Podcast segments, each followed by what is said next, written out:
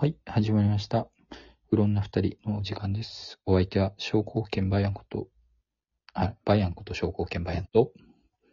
田中と田中黒がお送りいたします。いきなりかっこいいだっていうね。まあ、あらですよ、君たちはどう生きるかっていう話なんですよっていうね。君たちはどう生きるかっていう映画あったじゃないですか。うん。で、田中は見てないんですよね。見てないんで知ってるんですけど、それは。まあでもまあ感想語っといてもいいかなって思って、えっと、うーんとさ、感想なかなかブログに、ブログじゃねえや、なんか書いたんだけど、小説投稿サイトにさ、エッセイとして投稿したけど、それなんか、あの、そんなに難解な映画ではないっていう、別に。なんかさ、最初の頃にさ、なんか難解で分かんなかったですみたいな感じあったんだけどさ、それってさ、あの、多分ね、これ、あれんと、ちょっと現実と地続きみたいな部分が結構あるせいで、ファンタジーだっていう飲み込みをするまでに若干時間がかかって、だから、その後にファンタジーだっていう風に頭が切り替わんないと、なんかよくわからん話だったって思うんだけど、ファンタジーだと捉えれば別にそこまでわけわからん話でもないかなっていう感じがするんですが、っていうのが、君たちはどう生きるかでございますねって。なんかさ、割と話単純っていうかなんかこう、分解すると単純なんだけど、なんかいろいろその間にいろいろなんか出来事とかあったからなんかあれなんだけどね。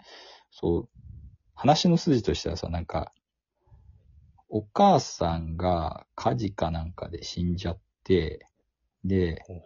お父さんがさ、なんかその妹と再婚するっていうちょっと気持ち悪いムーブをするんすわ。で、で、再婚相手の、だからお母さんの姉だか妹だかの、妹だったかなえっと、妹が住んでる、その、なんか田舎の町にさ、都会のボンボンの主人公がさ、こう引っ越すわけですわ。疎開兼ねてみたいな感じでさ。うん、で、で、そのママ母は優しくしてくれるんだけどさ、関係性も相まって気持ち悪いじゃん。なんかうん、で、いまいち納得いかんくて、あの、ちょっと突き放し気味にしてて、で、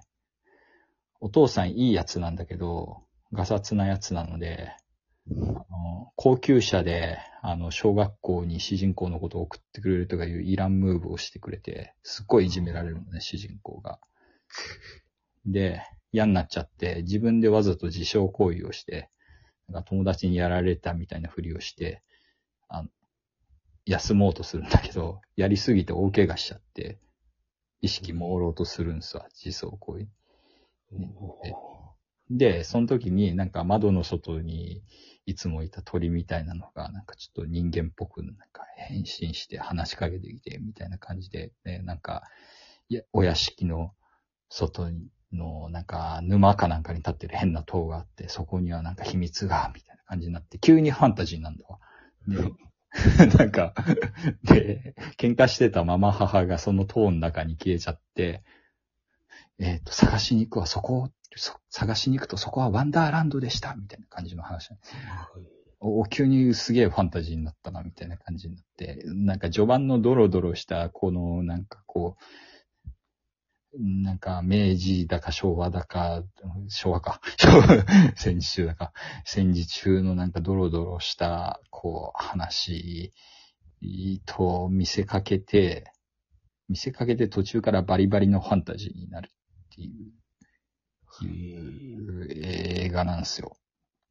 なんで、いや、まあ、受け付けない人がいる。あの、序盤のその、なんか、その設定とかがまずちょっと気持ち悪いとかっていうのはあるやん。これね。え、え、え、妹と結婚しますみたいなのがさ、あるし、なんか、ちょっとそういうの、もろもろ気持ち悪いなと思うところはわからないでもないんだけど、それはもう作家性だからしょうがないっていうさ。そこは生理的に受け付けないっていう人は、それはもう not for me だったんだなっていうことで、こう、書いていただきたいっっていうところで、ギャオーンされてもちょっと困ってしまうっていうね。言うて宮崎駿は昔から気持ち悪かったでしょっていう話なんですよ。それがあんまり今回ロリに向いていないだけまだマシなのではないかっていうぐらいの感じなんです。うんあの、主人公が男な分まだ潔い感じがするっていう。あれで主人公少女だったらもっと気持ち悪い話になってたと思うんだけどね。でね、主人公は少年なので、こう、あとなんかさ、こう、ナウシカとかなんかもののけ姫とかで散々こすったテーマをもう一回やってみるみたいな感じがあって、集大成っぽさがあって、今までの見てた人は多分結構面白く感じると。あの、ナウシカの原作とか読んだ人はすごい好きになりそうな気がする。原作っていうかあの漫画版。漫画版ってさ、なんかナウシカすごい攻撃的な人物だからさ、なんか、最後の方の選択とかいまいち腑に落ちないことをする。え、それ、虐殺ではみたいな感じのことを結構ナウシカがするんだけど、同じような選択肢をこう、君たちはどう生きるかの主人公はまあファンタジー世界だから心象の中の世界なのかもしれないけど、迫られるんだけど、ちょっと違う選択するんよね、ナウシカって。漫画のナウシカとは。結局起きること、その後に起きることは別の邪魔が入って同じようなことが起きるんだけど、主人公は別に直接手を下さないみたいなのとかさ、あって。なんか同じテーマを描いているんだけど、こう、宮崎駿が年を経たことによって、なんかこう、たどり着いた結論がちょっと穏やかなものになってるっていうさ。いや、なんかね、そういうのを節々に感じるんですよね。端々に感じるんですよね。なんか、あの、昔のさ、宮崎駿の作品ってさ、軍人愚鈍なやつが多かったんですよね。軍事指導者ってさ。あいや、クシャナとかは別だけどさ、なんかさ、こう、うん、軍国主義者みたいなやつはさ、なんか悪いやつとして出てくるんですよ。基本的には、ラピュタのゴリアテの艦長とかさ、なんか、うん、そういう抑止にしか目のない、なんか豚みたいなやつらみたいな、こう、描かれ方をしとったんですけど、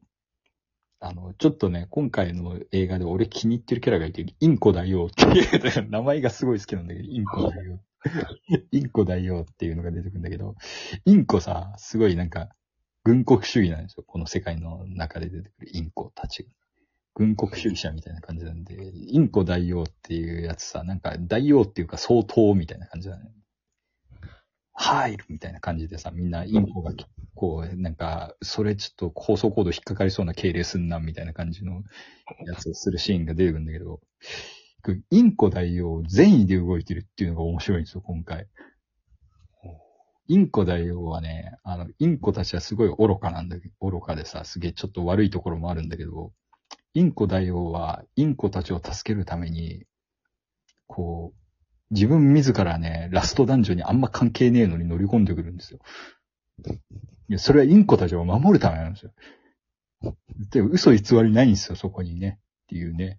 悪役なんだよ、インコ大王って多分。あの、物語の役割上は悪役で、とんでもないことを最後しでかすんだけど、インコ大王はインコたちを守るために最初から最後までやってる。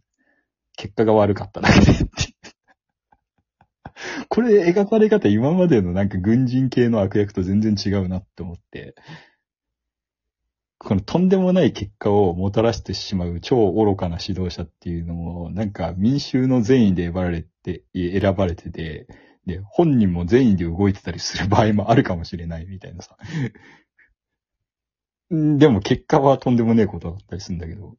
なんかそこの、なんか実感がリアルっていうかさ、なんかそう、悪いことがや、悪い奴が悪いことをやろうと思って悪いことが起きるわけではないんだよなっていう、必ずしもいつもっていう。